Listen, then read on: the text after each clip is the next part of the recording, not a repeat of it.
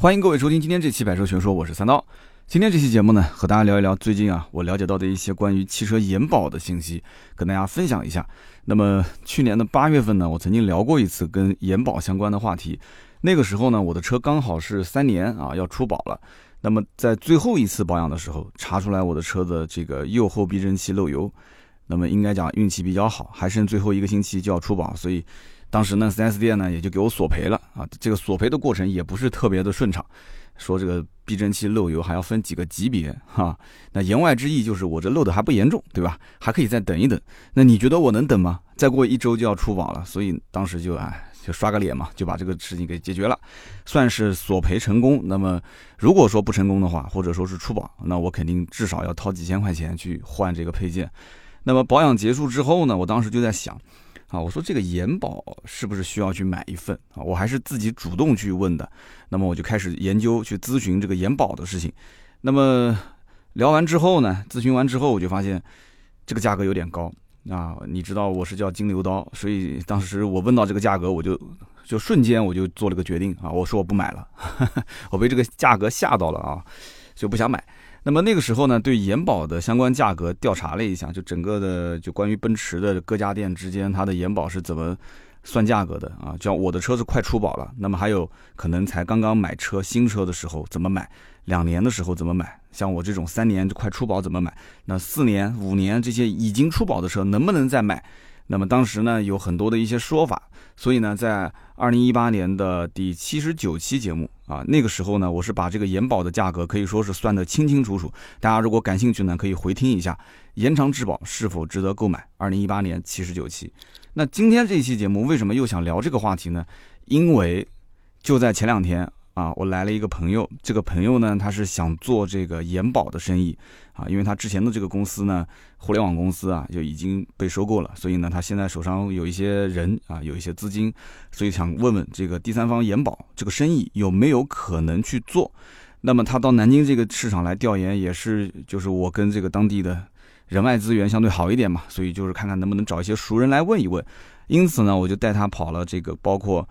的 4S 店啊，包括二手车市场，那么它其实应该跑三块，一个是 4S 店新车市场，一个是二手车市场，还有一个是平行进口车。那平行进口车这一块呢，就关于延保，他就会自己去再再往天津这边去调研一下。那么关于 4S 店的话，那我肯定就是从总经理到销售总监啊，甚至到这个售后的服务总监，那么到二手车总监，我都要。帮他去走一遍，对吧？问一问大家是怎么看这个事情的啊？销售卖的怎么样？客户能不能接收？那么二手车市场呢？那肯定首先带他去一个比较大的二手车市场的这个老板的店里面，找老板聊一下，然后再跟二手车的销售，也就是一线的这些员工聊一下。那一天的时间可以说是把这些啊都走访了一遍。那这里面大多数都是跟我应该讲交情都是十来年的朋友啊，就是很轻松了，对吧？就是喝着茶抽着烟的，就这样子聊啊，就随便聊聊呗。大家是怎么看的？就他就跟我讲故事，我这里面故事可多了，卖延保的故事，然后说的都是大实话。那么最后呢，我这个兄弟呢，啊，基本上总结下来就是延保这门生意呢，第三方公司来做意义其实不是很大。啊，这里面特别复杂，就各种各样的情况，新车、二手车，甚至包括平行进口车。因为你像做二手车商的这些人，他们都接触过平行进口车，对吧？甚至有的老板他自己也在做新的平行进口车，就不是二手车，所以他们都很清楚。那么，为什么今天这期节目叫做 4S 店的续命良药——汽车延保呢？因为我要把昨天的那个经历啊，从头到尾跟你说一遍的话，今天这个节目估计三个小时都说不完，所以我就挑重点说。那重点是什么呢？重点就是这一次我陪我朋友走完这一圈之后，我发现了一个非常有意思的现象啊！这个跟我之前以客户的身份去买延保了解的信息是完全不一样的。什么现象呢？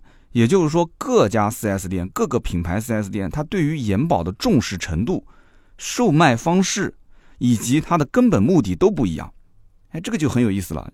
按我以前的理解，就是延保这个东西嘛，无非不就是要不就是厂家的延保，要不就是 4S 店自己，反正就是大概测算一下，根据厂家的延保价格来定一个自己的价格，就赌一把呗，对不对？发动机、变速箱就是核心部件，如果不出问题，那我就赚啊。如果有出问题的，有出问题的，真的会掏钱去修吗？也不一定。4S 店也有其他的方法，比方说啊，想办法用这个善意索赔啊，啊，或者是用试乘试驾车啊。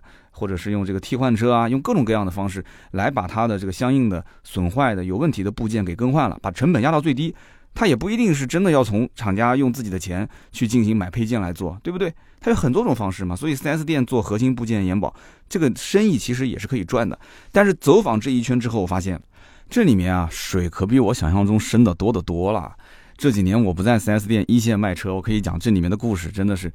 哎呀，真是天翻地覆的变化。你表面上来看都在卖车，大家可能吐槽最多的就是啊，强制我收贷款手续费，强制我买装潢啊，强制我上牌买保险什么的。但是延保这件事情，我可以今天在节目里面下定论啊，这就是下一个 4S 店强制需要购买的东西了。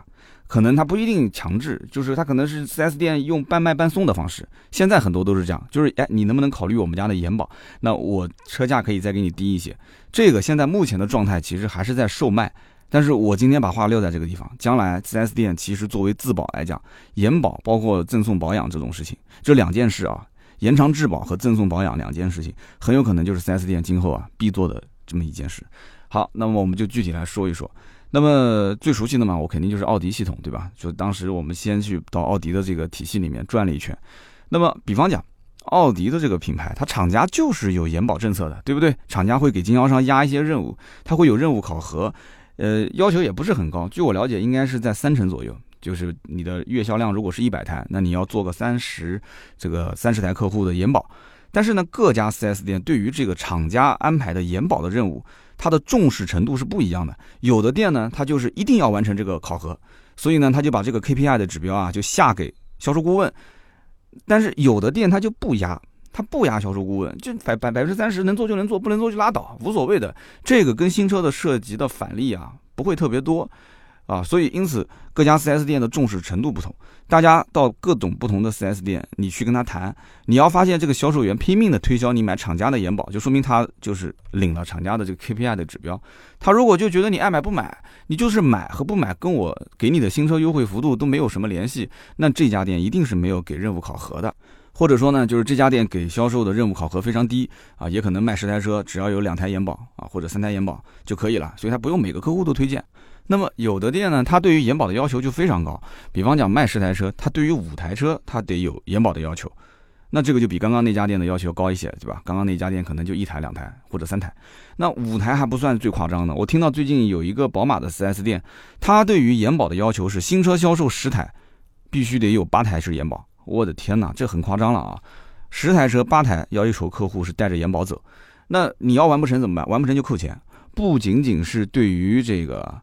销售顾问扣钱，对于上层领导也扣钱。我听到最夸张的一件事情就是，如果当月的这个延保没完成，连续三个月没完成的话，那总经理直接就被干掉。就总经理你不要干了，换人上来干。所以这件事情现在已经成了一些 4S 店的一个是非常非常重要的一个任务完成指标啊，就延保。那为什么会出现这样的一种情况呢？啊，我觉得扣钱都不是很重要的了，就直接让你滚蛋，让你开除。所以这个就讲到了，它背后一定是有一个驱动的一个核心的点，就是应该讲驱动最大的核心点就是利益嘛。但这个利益怎么去划算呢？对吧？去划分呢？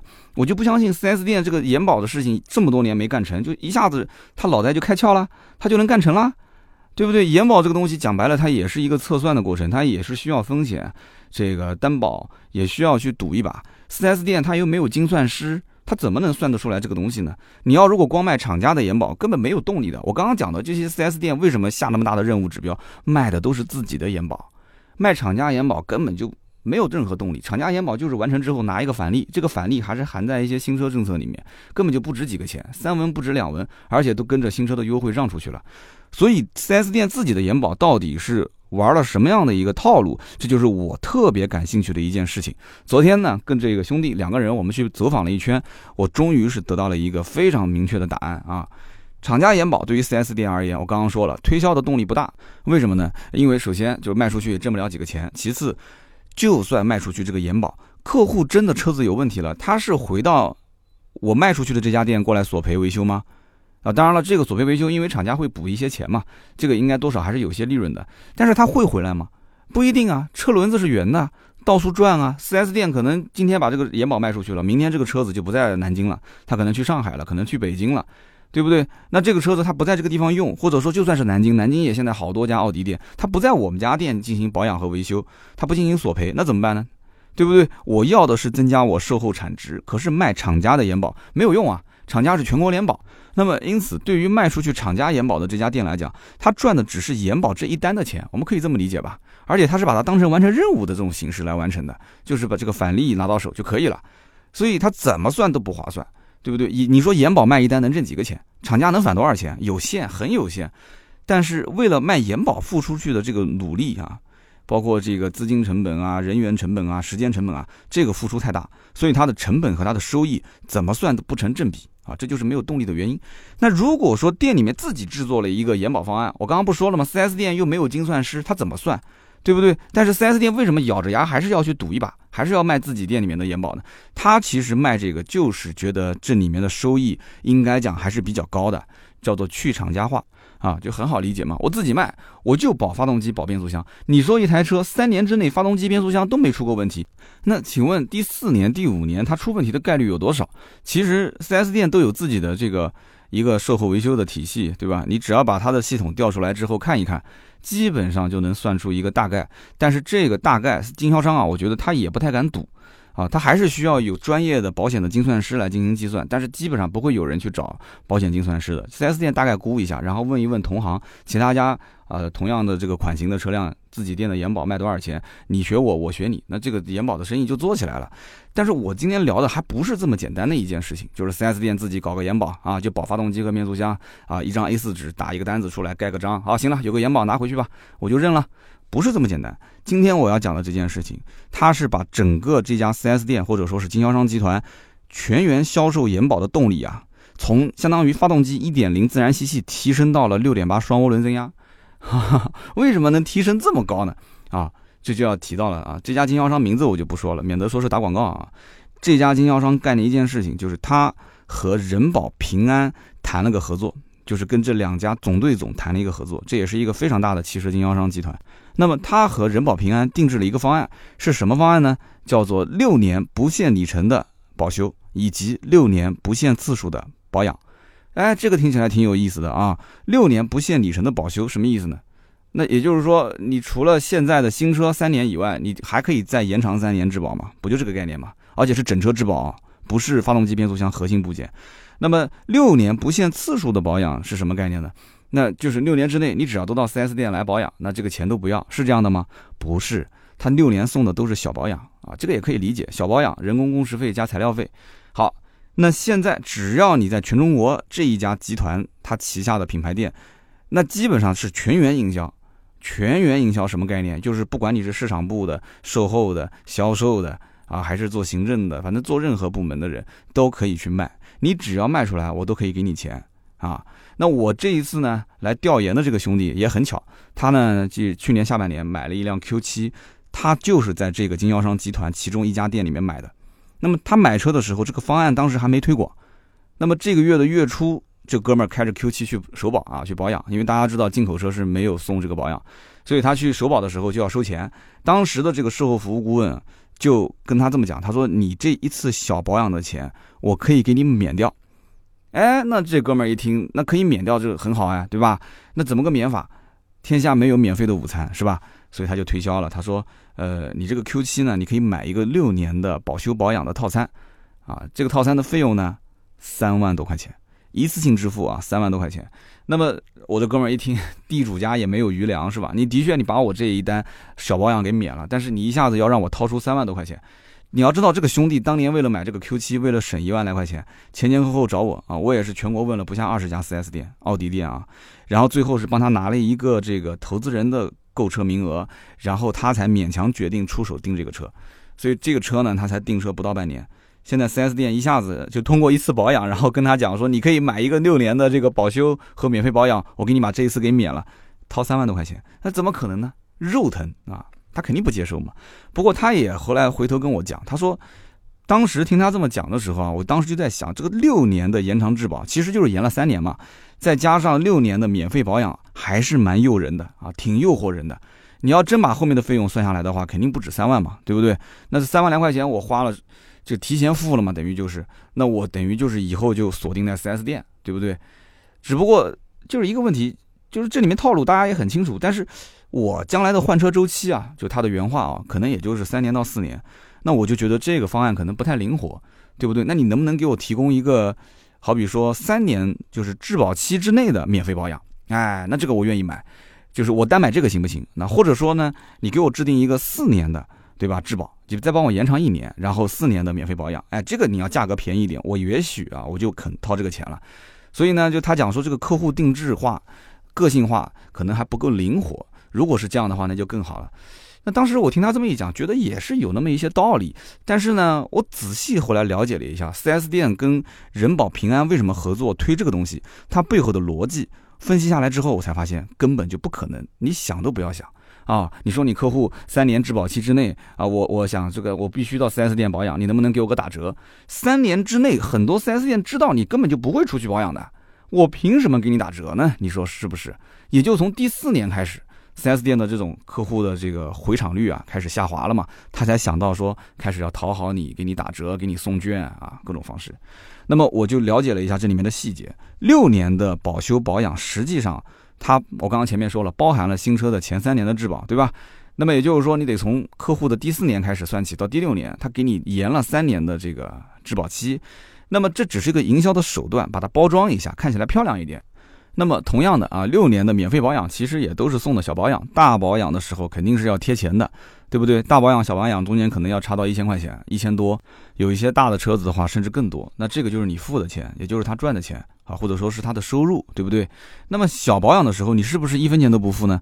理论上来讲，你一分钱都不付，你保养完了之后转身就走，他也不会拦着你。但是关键问题是，你在保养之前啊。就是在车辆进厂之后，它不是会有一些这个检测嘛？检测完之后，这个售后 SA 就会打电话给你了，他会说：“哎，张先生啊，王先生啊，呃，你这个车子呢，除了正常保养以外啊，我推荐你。”巴拉巴拉巴拉巴拉啊！你需要做这些东西。那其实为什么要做这个东西呢？啊，您的车子呢，这个地方啊需要养护一下了啊。如果不养护，你后面可能维修的费用会更多一些。那个地方呢，你可能要清理一下了。你要如果不清理的话，你后期可能会出现相应的一些什么样的问题，给你带来一些麻烦。那大多数的人是不懂维修的，是不懂车的，对不对？我也不让你一下子那么肉疼啊。比方说小保养我给你免了，哎。我就抓住你的一个心态，就是你来本来是要花个一千来块钱做小保养的，对吧？那我现在这个钱不是给你免了吗？我让你再花八百可不可以？我再让你花六百块钱可不可以？有的人觉得说，那你看小保养都免了吗？对不对？那我再花个五六百块钱，我觉得 OK 啊。你总不能空着手进，吃个八完餐，嘴一抹，对吧？就走了。中国人呢，讲究的是默契。啊，三五百块钱都不是个钱，很多人都觉得说那都过来都不能 真的进 4S 店不花钱，这个太这么多人围着我忙忙前忙后的，对不对？小姑娘啊喊声哥啊大哥，哎，一下子心就软了，三百五百七百八百一千块钱就往外掏了。那你要知道，其实这个保养不是他真正免费的，这是你之前已经是花了三万多啊，对吧？不，我这个兄弟三万多嘛，Q 七嘛，花了三万多，你已经预付过了，但是你还是会有这种心态，是不是？好。那这是可能他要有一定的专业能力来说服你，对不对？然后抓住你的心理，想赚钱的方法多的是。那么前提是什么？前提是你一定要先回到他的店里面，你到店里面来才行。这不就是跟做头发是一样的吗？先让你充卡，刚开始怎么充卡呢？到那个广场上三个券啊，什么五块钱剪一次头发，呃，什么什么十块钱剪三次，先把这个券发给你。完了之后，你先去理发。你真的十块钱剪三次，你空着手进空着手出吗？不可能的。对吧？那些老大妈、老大爷进去之后，经常都是一充就是一千多，啊，都是被忽悠了嘛。同样的套路，其实以后啊，4S 店基本上做法也就跟理发店差不多了啊。那么它唯一就是一个问题，就是 4S 店它不好把门头给换了，对吧？理发店把门头一换，然后就是说前面的卡不能用了，你要想激活前面的卡，你再充三千。啊，那 4S 店不能这么玩，但是也不，我这个话不能讲那么满。那说不定以后 4S 店可能挂的还是这个牌子，但是你进到店之后，他说老板不是原来的老板了啊，所以你以前的这些卡都作废，除非是厂家的卡，以前的这些老卡都作废。你要想激活，你再交两万块钱。哎呀，所以今天真的，我觉得在聊这个事情的时候啊，这心情也是蛮沉重的。就 4S 店如果走到这一步的话，我觉得我当年一四年离开是正确的啊，真的是正确的。所以这个里面最核心的点是什么呢？最核心的就是说到底，不管是延长保修也好，还是免费保养也好，这两件事情最根本的就是解决 4S 店后场的客户流失问题。这个很容易理解吧？对不对？新车销售现在本身就不挣钱，只能靠后场撑着，靠后场的这个维修保养来挣钱，特别是维修。那么怎么解决后场 4S 店的这个客户流失呢？我刚刚前面已经说了，这个问题很早很早就存在了，对不对？4S 店一直没想到一个好的办法。啊，大家想想是不是这样？新车三年之内质保期，大家都咬着牙去 4S 店保养，不管你多贵，反正我忍了。忍过三年之后，第四年基本上你甭管 4S 店你怎么喊我，你怎么忽悠我，大家都不愿意再去 4S 店保养了，是不是？所以 4S 店的客户从第四年开始流失率是非常大的。那么到了第五年，它流失率更高，啊，那么再往后越到后面流失率就越来越高，是不是？那么以前呢，所有的 4S 店可能想到的方法就是啊，我送你个共识券。对不对？或者我送你 VIP 卡打折，但这个效果很一般。为什么呢？因为你的这个成本是可控的，而且你这这个讲白了，能给我打多少钱折扣？你能送我多少钱的工时券？工时券才值几个钱，材料费才是最贵的嘛。所以这种东西大家觉得根本就不值钱，你就是套路我，想让我回来，想让我回厂进行保养。而且更关键的就是，我根本不知道到你店里面来保养一次，它的总费用是多少钱，我不清楚啊。所以你这个打折打折的基础是多少？你这个送券送券扣完之后是多少？我不了解，对不对？客户想要的是什么？客户想要的是霸王餐啊，就过去吃一次就不给钱，拍拍屁股就可以走了，是不是？大家都很喜欢。但是啊，这个霸王餐你想过没有？它对 4S 店的意义是什么呢？你说拉了这么多客户回来，结果回来的都是吃霸王餐的客户，都不消费，那这个不是给 4S 店造成了更重的负担吗？本来售后还能挣点钱，结果就给这个给拖累了嘛，谁都不会愿意干这件事情。那有人可能就要问了，谁都不愿意干，那为什么你前面说那个经销商集团，他做了一个什么六年免费保养，那这不就是吃霸王餐吗？他就算是小保养，那我小保养去的时候就是不给钱啊，就算是大保养，大保养我也是把小保养的这个钱给这个免掉之后补了个差价嘛，对不对？那你说他每次都套路我，现在的客户哪有那么好套路啊？我就跟你讲，我就是过来吃霸王餐的，小保养，保完之后我就走，什么东西都不做，好不好？想做我出去做不就行了吗？我不在你这边做。你说我什么空调需要养护了，我出去空调养护。你说我什么线路需要保养了，我出去保养。对不对？你说好，当时你这里面含六年的延长质保，你不能不回 4S 店进行保养维修。那我来了，我来了，我就吃你霸王餐啊！我来了吗？对不对？你不能说我吃完霸王餐，你大保养我按照规定保，我按照保养手册来，没问题。但是你多出来任何东西我都不做，可以吗？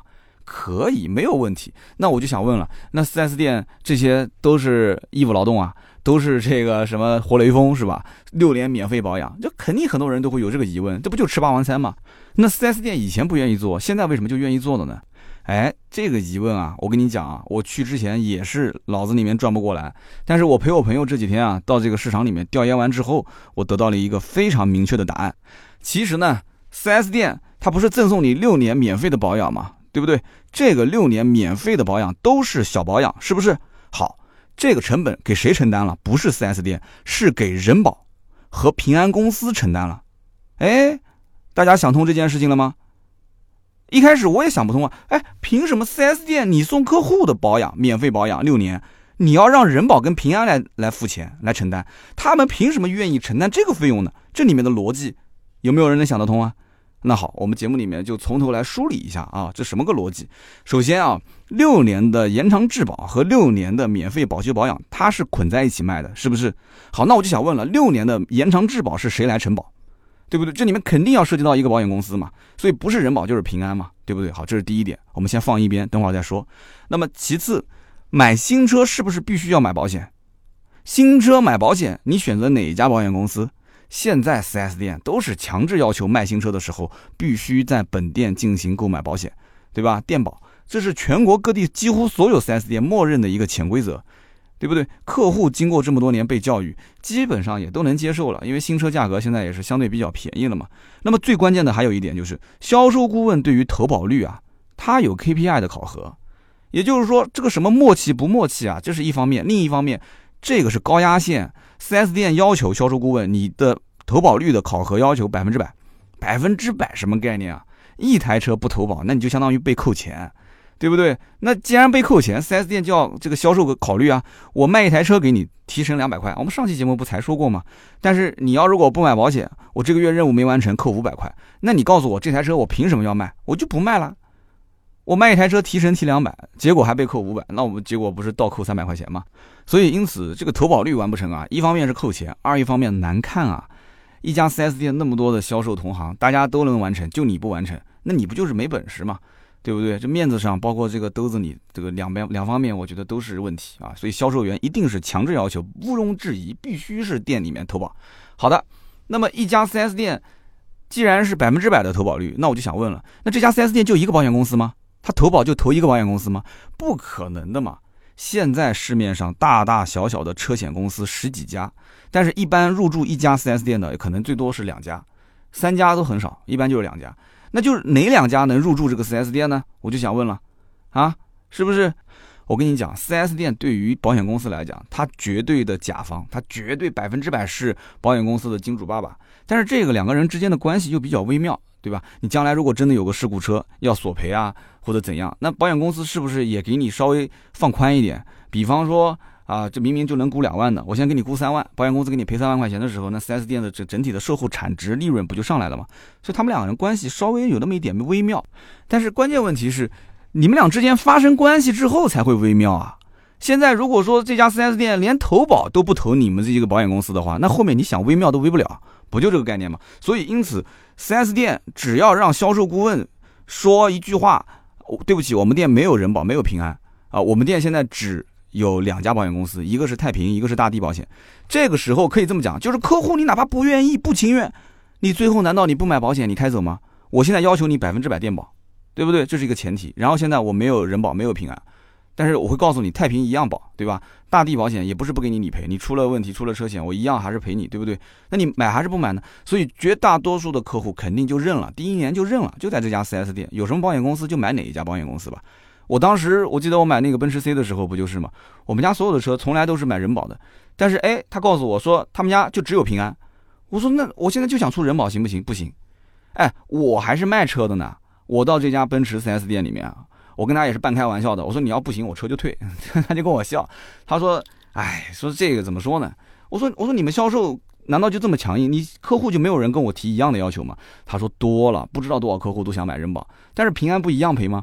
然后说平安还有什么什么当日当日达次日赔，反正就是各种服务，他跟我就忽悠了一通。我说咱俩都同行，就不要忽悠了，好不好？那你说平安就平安了呗，我明年再转成人保，那怎么办呢？所以绝大多数都是这样一个心态，明年再转呗，那怎么办呢？买了呗，认了呗。所以 4S 店他就可以把源头上卡死啊，就是你保险公司，我想投你家就投你家，不想投我就不入住不就行了吗？对不对？但是这只是第一年，那有人说了，那第二年我不就出去买了吗？对不起，你想不想要新车价格便宜？你想不想要更多的优惠？想啊，怎么不想呢？好，你想是吧？那你就交一个续保押金，你交个续保押金，我可以给你再便宜一点，是不是？续保押金说的是什么？不就是第二年吗？那第二年能不能再把你锁死在第三年呢？啊，这个可能就比较难了。好，那我就先锁你两年，可不可以？两年一锁死，我跟你讲，对于当地的这些保险公司来讲的话，真的。心都碎掉了。如果他没有吃到这块肉的话，他基本上就被淘汰了。真的是这样。我跟你说，你可以问一问做保险、做车险的这些朋友。好，那么对于 4S 店而言，真的卖保险就那么赚钱吗？有人讲说，哇，那 4S 店这么强势，百分之百，那肯定很挣钱。我告诉你，其实并不是。第一年的新车保险，它因为啊没有折扣嘛，就或者说就折扣非常少，可能也就是九五折。那么这样的话，它的返利还是会有一点的啊，是稍微能挣点钱。但是从第二年开始，续保的返利，每家车险公司给的政策是不一样的，啊，有的呢可能少一点，给到十个点，十来个点。最近人保就是在这个第二年续保返利就收了很多，十来个点。但是多的话呢，那就非常多，多的夸张到有的能给到四十。那你想，为什么有的保险公司要比人保的这个返利多出三倍到四倍啊？他就是急啊，他抢客户啊，不抢不行啊，对不对？但是 4S 店他要想拉客户的续保。他就得跟市面上这些业务员、这些出保单的这些站点，他要竞争。因此呢，大家每一年啊，这个车子保险快到期的时候，是不是经常会接到短信啊？经常会有人打电话给你，是吧？说提醒你车子快要这个保险到期了，是不是考虑要买保险？我给你算个报价。他这个报价是怎么算的？说白了，这个报价算出来之后啊，他都会给你再额外返钱，不仅仅是返现金，有的是返保养，有的是送 油卡。但是送保养的肯定是 4S 店了，对吧？一般外面的肯定是送不了保养，一般是送油卡。那么他尽全力是把自己的所有的返点都让出来，就是为了抢你这个客户，对不对？为什么要抢你这个客户呢？其实说白了，个人有个人的目标，对吧？有的人是要完完成这个续保任务量啊，一些出保单的这个出单点。但是 4S 店他要完成这个任务，说白了就是为了让你返场，就是让你跟他之间建立联系啊。经销商集团对于续保的要求，我可以这么讲，绝大多数的经销商集团。只要数量，不要利润，它是没有利润指标的。你可以把所有的返利全部让出去，我就要抢这个客户回我们店里面来续保。甚至说哪怕小亏一点，集团他也是愿意的，他就要这个客户回厂啊。但是还是那句话，买了保险就一定能回厂吗？不一定。但是你买了延保，你一定是会要回厂的。那么也就是说，折腾来折腾去，这一切的一切都为了什么呢？就是为了让 4S 店的客户三年质保期之后回来啊，回来吧，回来哟，就赶紧回来呀，回到 4S 店来保养啊，来维修啊。那么以前的思路，大家就是说啊，我把保险只要卖出去，那客户一定会回来，对吧？维修肯定会回来，保养嘛，就是头三年，对吧？那么后来的话，4S 店和保险公司都发现了这个问题，就是根本不是这样子的。4S 店的保险虽然卖出去了，但是客户车辆三年之后出了质保期，他还是在外面维修保养，对不对？他跟修理厂的老板这感情铁的不像样啊！而且客户的车辆一旦要出现事故、出现维修，他肯定是选择修理厂。他如果出了质保期，他如果不出了质保期的话，那 4S 店他也不一定就去你家，对不对？他出了事故之后，我买车是在 A 家，但我修车可以去 B 家，对不对？所以怎么能让他锁死在这个经销商集团的内部，不要让他出去？这个时候，人保和平安就和某家汽车经销商集团就商量，结果呢，他们一琢磨就发现啊，我们就可以做这个东西，就是六年的免费的保修，六年的免费的保养。那么保修保养全都含在里面之后呢，这客户不就定期返店了吗？对不对？那 4S 店一想，对啊，车辆出现三年之后就是质保期之后的故障。那你保险公司可以来承担啊，这个风险。那维修和保养的任务可以由我来承担啊，那这是好事啊，很靠谱啊。可是这个成本咱们怎么去摊呢？刚刚我们前面讲了那么多关于 4S 店投保的事情，4S 店是他的金主爸爸，这是一个开源节流，这相当于这是什么？这是他的那个水龙头啊，是不是？那怎么办？好，4S 店相对强势，对不对？那保险公司就相对让步呗。所以保险的精算师。经过计算之后，他就算出来这么一笔账。这个账对于精算师来讲，简直就是小账，很简单。算完之后，他就给了一份详细的报价单，就是 4S 店你就按这个价格来卖。你每卖出去一单，保险公司和 4S 店之间进行一个比例分成。那么这个分成分完之后呢，4S 店相当于就是纯利润了。保险公司呢，他就需要承担这个车辆出保之后的索赔，对吧？出现问题了，你得赔付，以及六年之内这台车子的小保养的成本，他要跟。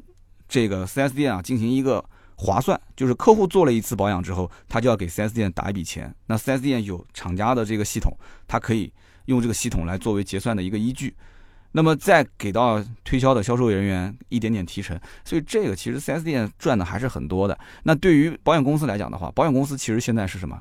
就是要排他这个生意啊。你表面上来看，你觉得可能 4S 店是赚大了，它没有什么成本啊。你看风险都是被。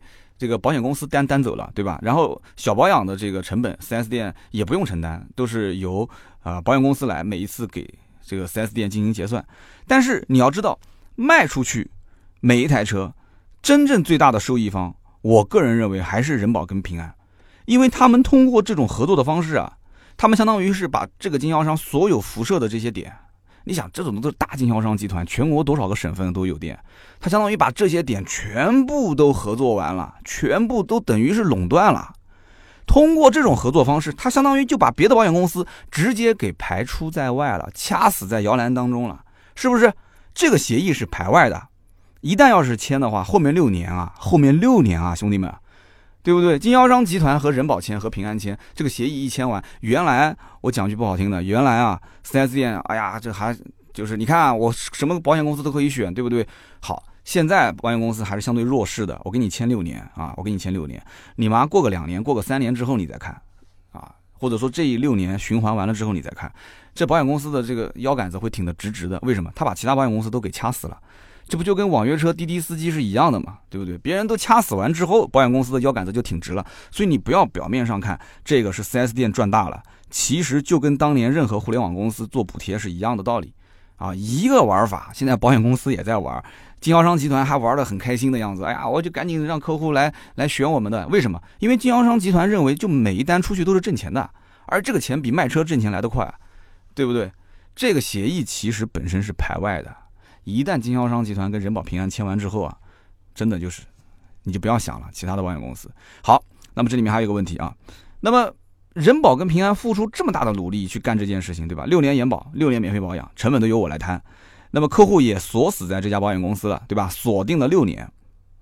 好，那么这里面我就想问个问题，是不是从他下单的这一天开始，我们就可以算未来的六年这家经销商的保费的规模？保险公司就可以算得出来了，是不是？你卖出去多少单，这个这个基最基础的保单规模，我就可以算得出来保费规模。我的个天哪！而且这六年的话，客户的车辆必须是回厂保养的，是不是？那 4S 店也可以再预估一下自己一个保底的售后产值，哦，这个也很夸张啊！未来六年都可以预估了，是不是？如果这这个保养保修的这个政策六年啊，每一个客户就是百分之百，就跟电保一样的，每一个客户进来买车都能卖出去的话，都能卖出去，那这家 4S 店以后预估的这个保底啊就很高了，啊！所以这是一个很难想象的一件事情。你现在不是说什么 4S 店都快倒闭了吗？快完蛋了吗？我跟你讲，这就是它的续命的良药啊！六年的延保和六年的免费保养。如果你要是想不回这家 4S 店保养的话，你就没了，不生效了。如果你出现了事故，你不回这个 4S 店进行维修，也没了，就不生效了。维修保养，不管是小修大修啊，必须都回到 4S 店。这个里面都跟你说的清清楚楚，一旦要是发现你的车辆进行了维修回厂之后，我查出来了，那你就是你就失效，所以这才是最重要的一点，这也是保险公司跟 4S 店最最看重的地方。当然了，他们俩各自还有一些其他的目的，其实我刚刚也说出来了。但是照我目前来看，我觉得保险公司受益更大一些，特别是像这两家大的保险公司，就把其他的保险公司都给干死了。啊，这才合作一家大经销商集团。那将来要是合作很多家，甚至把全国的 4S 店都垄断的话，那全国 4S 店不就只剩人保跟平安了吗？那其他车险公司不要干了，是不是？那这个里面啊，我觉得我个人认为啊，未来的这个六年的免费保修保养的这个政策，现在还是在用成本和利润来核算。今后我觉得啊，送给客户都可以。有人讲说，怎么可能呢？送给客户，这里面还有成本，你怎么去跟保险公司、跟 4S 店去分利润呢？对你现在是分利润是吧？现在是因为别的保险公司还没动，还没进来，只是人保跟平安两家在玩儿。但是，一旦要进来之后，我告诉你，这个很有可能将来就是送的。而且现在如果要想，就是说买这个六年的免费的保修保养啊，我相信你跟你跟经销商谈折扣还是可以谈的。经销商现在很多就是你不用谈折扣，我新车直接给你把价格给抹了嘛，抹掉一部分嘛。所以它其实就是打折在卖嘛，哎，其实说白了，你只要一旦有意向想买，它一定是各种方法要把你给搞进来啊，要卖给你，因为一买就锁定六年了嘛，就锁定六年了嘛。好，那我们就说说这个售后啊，简单的说说，一家的新车销量在两百台左右的奥迪的店啊，那这家店你说它售后产值能做多少？有人可能不懂产值是什么意思，就是你每去一次 4S 店到售后消费刷卡，好比说保养你刷了一千块钱，那就是一千的产值。如果车子出事故了，你开到 4S 店去定损，定损下来说三万五，那这个三万五就是维修产值啊，就很好理解嘛。一家新车销量大概在两百多台的奥迪 4S 店，售后一个月的产值大概在八百到一千万啊，这个不是利润啊，这只是产值。那么有人要问了，那它的利润率是多少呢？啊，这个我觉得就不方便在店里面讲了。有些东西呢，大家大概知道一个这里面的操作原理啊，背后的逻辑就可以了。你说那么透。有些事情就不好玩了，真的就不好玩了。所以呢，你知道产值大概在八百到一千万，就两百台新车销量的一家 4S 店规模啊，就大概这么一个产值。好，那么有些人讲说 4S 店不行了，4S 店不行了，要完蛋了。八百到一千万的售后产值，哎，真的我也不想透露它具体的利润率是多少。你随便想想，你就这个这个产值，它能挣多少钱？我可以这么讲，现在很多的一些实体行业啊，你光是流水想做到八百到一千万都很难。为什么呢？都被线上啊给吸去了。线下你能做到这么高的这个营业额吗？对不对？所以说你不要管它具体的利润率多少，反正肯定不亏钱，肯定能挣钱，比新车销售挣钱。所以你要是认识一家 4S 店的财务总监，让他给你算一笔这个账，我估计你嘴巴都合不拢啊 啊！原来是这样啊！所以奥迪现在还算是 BBA 几家当中混得不太好的，什么宝马和奔驰的售后产值那就是另外一个级别了。说到这里的话，我可以透露一个跟大家相关的一些信息啊。经常有网友问我说：“那我的车子如果被撞了，我去 4S 店维修，他是不是能修就修？他不给我换配件啊？”我跟你讲，错了。你根据我今天节目里面就关于这个产值提升的原理，根据我今天讲的这个保险公司跟 4S 店之间的这种暧昧的关系，你就肯定能了解到，你就知道了，他一定是能换不修啊，他怎么会能修不换呢？能换不修，换出来的是什么？换的都是原厂配件，原厂配件还要加工时费，它的这个产值不就蹭蹭蹭的往上涨了吗？你只修不换的话，那不就修的只是工时费吗？但是有一些操作不正规的，我最近接到个投诉，就是讲呃，明面上讲是配件都换了啊，让我刷卡刷的也是换配件的钱，但是实际上 4S 店没有换配件，那这个是操作不正规。这种 4S 店，那倒一家，我觉得一点都不心疼啊，我觉得一点都不用去可惜，好不好？但是正常的 4S 店正规的操作手法就是打出来的单子该换我就给你换啊，换了反正天生你就是给他换，你也是挣钱，是不是？你就有的就是太黑心了，就是太吼巴巴了，你知道吗？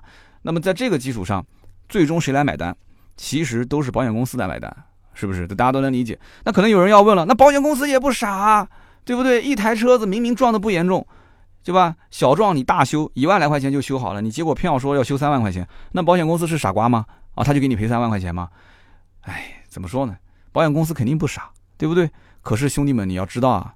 新车投保以及后面几年的客户的续保，都牢牢的抓在 4S 店的手里面啊！不夸张的讲，现在有的保险公司，我跟你说啊，他直接都是跟 4S 店签对赌协议。什么叫对赌协议？我给你解释一下，你一个月，就是这家 4S 店整个啊，你一个月在我们家这个保险公司投保，如果投保的份额是一百万，我就给你多少理赔的份额。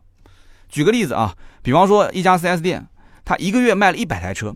每台车投保一万块钱，好比说这家 4S 店只有一个人保，人保跟他签了对赌协议，那么也就是说这家店是不是这个月就投了一百万的人保的保额保费，是吧？好，一百万的保费，那么下个月人保就必须给这家店保证一百万的事故理赔额度。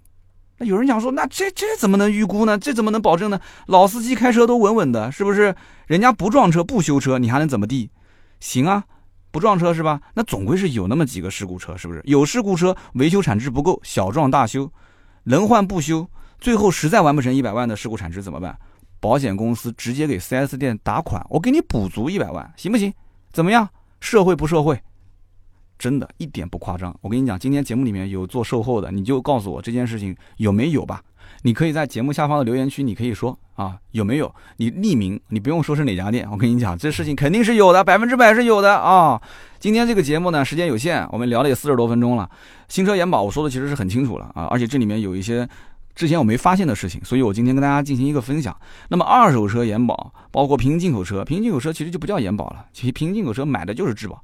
那我有机会的话，下次啊，我们找时间再来聊啊，我也可以请一些大神过来，当事人过来跟大家聊。我不知道他敢不敢，敢的话呢，真的可以爆很多的料。那首先，二手车延保的份额要知道啊，远远没有新车那么大。平行进口车这两年卖的也不行，对吧？最近这个你知道的那个啥，这个贸易啊，你懂的，我就不多说了。这关键词一。说肯定要被毙掉，那就导致现在的这个平行进口车很多的价格啊就飘忽不定。所以最近呢，也有很多人问我平行进口车能不能买。我个人建议啊，你就稍微的最近啊就安生一点，不要倒腾这个东西了。你要买买中规车，真想买平行进口，等后面安定下来之后，你也知道我说的是什么情况啊，你再去买。要不然的话，飘飘忽忽的，你这心里有没有承受这个压力的能力？你要不在乎那点钱又想买的话，你就买。你那你想你不纠结，你干嘛来问我呢？你想买你就买，那肯定是纠结嘛。纠结，那我给你的就是平行进口车，暂时缓一缓，等一等，好吧？好，那么这里面呢，我觉得二手车的这个逻辑其实，呃，跟新车差不多，也无非就是到第三方的延保公司投保，然后他限制你客户每一年你要至少回到他指定的修理厂保养一次，啊，或者说是维修啊怎么的，他会对你有一些要求。这个有机会慢慢聊吧，因为认识很多这方面的人，我觉得他们来说会比我来说更详细一些。那么好，以上呢就是今天节目所有的内容，感谢大家的收听和陪伴。那我个人觉得呢，4S 店和保险公司啊，它这个合作推出自己的延保政策，就是经销商自己的延保政策，比厂家延保看起来更具有可实施性，而且应该讲是 4S 店一个续命的一个法宝。那么厂家的延保，它所站的这个立场。还是维护品牌客户的一个忠诚度，但是 4S 店它没有那么高的觉悟，4S 店就看能不能挣钱啊，利益导向。这一次我陪我这个朋友啊，只是在南京这个区域小范围的做了一次调研，我就已经发现很多经销商已经开始着手在做这件事情了。那么我去到有一家宝马 4S 店，它的这个就是延保卖新车延保的渗透率已经可以达到百分之八十，非常夸张的一个数据。当然了，我刚刚前面也说了这个。数据的完成的前提是连续三个月不完成，总经理要被干掉，啊，销售顾问啊，销售经理都要被扣钱，而且也是在拿新车的优惠做一些诚意的基础上才卖出这样一个数据。所以又回到我之前说的关键点，就是现在的经销商还是在用成本和利润来结算这个事情，啊，但其实这个不是很正确。我觉得长远来看，这就是一个保命的事。谁要是跑得远、跑得早，我觉得真的将来有可能会活得好。但是那些不做的呢？那可能就是关门大吉了，是吧？保命的事情，你觉得还谈什么成本和利润呢？那就是直接就是甩开膀子干了呗，对不对？那么关于今天这个话题呢，我不知道大家是怎么看的啊？六年的延保和六年的免费保养，大家是怎么觉得的呢？如果你自己的车想要买这么一个六年的保修保养，你觉得多少钱才合适呢？我前面说一个 Q7 要买的话要卖三万多块钱，三万五千多吧？那你觉得你的车值多少钱？就是买这个，你觉得多少钱合适？你才会掏钱去买。那你觉得 4S 店和保险公司的这种合作的方式会长远吗？我说到的那种，就是保险公司的腰杆子挺直了之后，反过来去 啊，成为 4S 店的爸爸，你觉得可能性大吗？还有，你身边有没有朋友买了这种延保？他的使用感受是怎么样的？再或者，你可能就是某一家经销商集团，也可能就是我今天说的这家经销商集团的工作人员，你能否贡献一点有用的信息呢？在我们的留言区。啊，我作为主播不能说的，你作为一个听友，你留言我觉得没关系，对吧？打双引号的有用信息，能不能透露一点？好，留言互动呢是对主播最大的支持。每期节目呢，我们也会在留言区抽取三位，赠送价值一百六十八元的芥末绿燃油添加剂一瓶。上一期节目呢，我们聊的是捡漏本田、丰田和大众，那跟大家说了一下，我最近去了三家 4S 店之后，那么不止三家啊，就是一汽大众、广汽丰田、广汽本田去了几家。去完之后，我就给大家带来了一些信息。很多人说很实用啊，很不错，以后多一点。那我以后就多跑一跑，给大家去带来一些更实用的信息。那么上期节目呢，我看到有很多的一些好朋友留言，那么其中有一条跟这个节目不相干，跟什么相干呢？跟我们一档新节目相干。啊，我要开始打广告了啊，大家做好准备啊。我们呢，六月十一号，也就是昨天上了一档新节目，叫做《秋刀鱼》。之前呢，我们也预告过，那很多人呢就很期待。那这一位叫做 Free Body，F R E E B O D Y，他说：“哎，秋刀鱼，这是一个新节目吗？会有新的主播来主持吗？”嗯，我听起来感觉预判不错啊，我有机会推荐给我的女朋友听。那么这档节目，因为我们的定位啊是用这个女性的思维逻辑来去去看待汽车圈的一些事情，因为大家都在讲说三刀啊，你整天就在巴拉巴拉说，你一个直男，一个钢铁直男，天天聊这些东西，有的时候我在听，我老婆都不爱听，所以我就想做一档啊，就是补足我这个钢铁直男性格的这样的一档节目，偏娱乐化的节目，用一个女生的视角。用一些热点的事件，然后来带动啊你的这些包括妹妹啊、老婆啊、女朋友啊，就身边的一些异性吧，或者说对车子可能不太感兴趣的一些朋友，通过娱乐化的观点，能够来结合叫做新的生活方式、新的汽车生活方式这样的一档节目。那么这档节目呢，第一期昨天六月十一号上线了啊。那么是一个女主播，她叫秋晨，之前我也介绍过。那么秋晨，很多人一听完这个节目之后说。哎，声音不错哎，音色不错哎，而且一听就是科班出身。我抛出去很多的一些话题，他都能接得住。那么他是他是主咖嘛，他是主主要的主持人，我其实是一个嘉宾嘛。节奏他带的也很好。当然了，也有人可能提了一些不同的意见，说啊，这个秋刀鱼秋晨怎么感觉，哎呀，就有点炫富嘛啊，就感觉就喜欢的车都是 G 六三，都是什么 Turismo 啊，保时捷的 Panamera Turismo，都是什么啊？这是他就他就看不上那些小车吗？便宜的车吗？是不是啊？就有人会有这种言论，我觉得都正常啊，大家是怎么评价都可以。但是呢，最关键的一点就是有人说到一句点子上了，说秋晨是个大美女啊，你怎么就把她拉到这个音频节目里面做电台去了呢？你怎么不做视频呢？哎，我三刀也不是不知道这件事情，那当然是要做视频了。大家还记得我之前有一个百车短评的这个视频节目吗？就我以前也是专门做这种各种车辆评测，那个时候兰博基尼、迈凯伦百车短评嘛，很多人应该记得吧？百车短评后来不是最后就分成了两档节目了吗？一个是国民车顾问，一个是趋势价，都是剧情类的。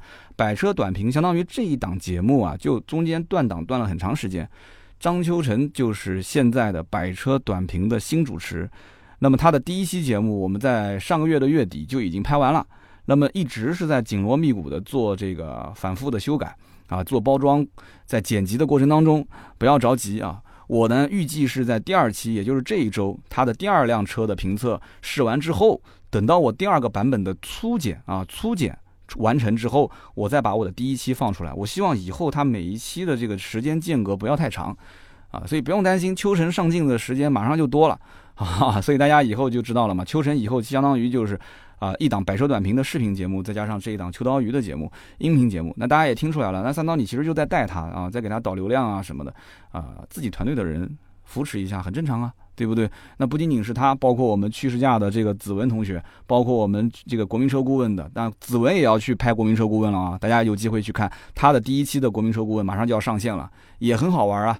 说的是他自己的车楼兰啊，然后这个呃海洋同学也很会演啊，对吧？海洋同学也在包装，所以大家能看得出我们这个团队其实现在。有了一些变化啊，三刀好像不怎么出镜了，那为什么呢？因为音频是我最擅长的，而且我还要做更多的一些事情，这才哪到哪，这才刚刚起步啊！我们要做很多的一些创新，但是创新需要成本，创新需要时间，创新需要每一位的支持和呵护，好吧？多多提宝贵意见，我们会尽量的去改进它的。谢谢各位了啊！再次感谢各位老铁，我这个录音棚比较小，我就不站起来给大家鞠躬了，好吧？我鞠了你也看不见啊。那么下一位呢，叫做阿宝。O.K. 是零 K 还是 O.K. 啊？阿宝是这么说，他说我是一名远洋的船员，经常世界各地来回跑，有的时候呢，我一个多月手机都没信号，那怎么办呢？我只能在开航之前把三刀的节目全部下载下来啊，然后没事的时候就慢慢的听，说这个节目呢故事性比较强，专业性也不错啊，无形之中呢，我跟我的这些海员的朋友啊就会有了一些谈资啊，就这个呢是点赞最多的，而且我看到下面有很多人都是海员。我的节目是不是在海员里面传播量挺大的？所以我在想，有机会我是不是能够组织一个这个海员的这个聚会啊？啊，如果有真的有机会组织海员聚会的话，我跟大家说一个段子，我一定要给海员同学讲一个段子，但是这个段子是不能在节目里面说的啊，因为这个段子真的我要说了，我的节目就要被封了，真的是这样的。就是我当时平生听过当时这个类别的段子当中最好玩的一个，就是关于海员的故事啊。真的是有机会的话，可以我们组织一次线下，而且我不知道你们那个船能不能让我们这些听友上来。如果可以的话，不行我们就搞一艘这个远洋的这个这个叫什么游轮是吧？我们就整一次呗，对吧？我们不要搞那种什么极尽奢华的，有什么游泳池啊，有什么这个那个的，我们就你你拉货你就拉你的货，就顺便带上我们这些这个听友，要不我们就走一圈，对吧？没事走一圈，这么多的海员朋友，有没有这种可能性啊？我也不太懂啊。好。那这是叫阿宝，也是点赞最多的。那下面一位呢，叫做创客古月。创客古月说：“哎呀，三刀，你这个不厚道。我记得年初的时候，你说国五、国六的时候，你明确表示四 S 店不会大幅降价、大幅甩卖他的仓库的库存车。你现在就是啪啪的被打脸啊啊！你不就啪啪被打脸吗？我还翻了一下，是今年的第十九期节目。哎呀，我有点后悔了，早知道我应该去捡个漏。哎，说这种话，这个那来来来，那脸我伸过来了，来打。”对不对？我脸伸过来了。我跟你讲，我还特意回头看了一下这一期节目的节目文稿。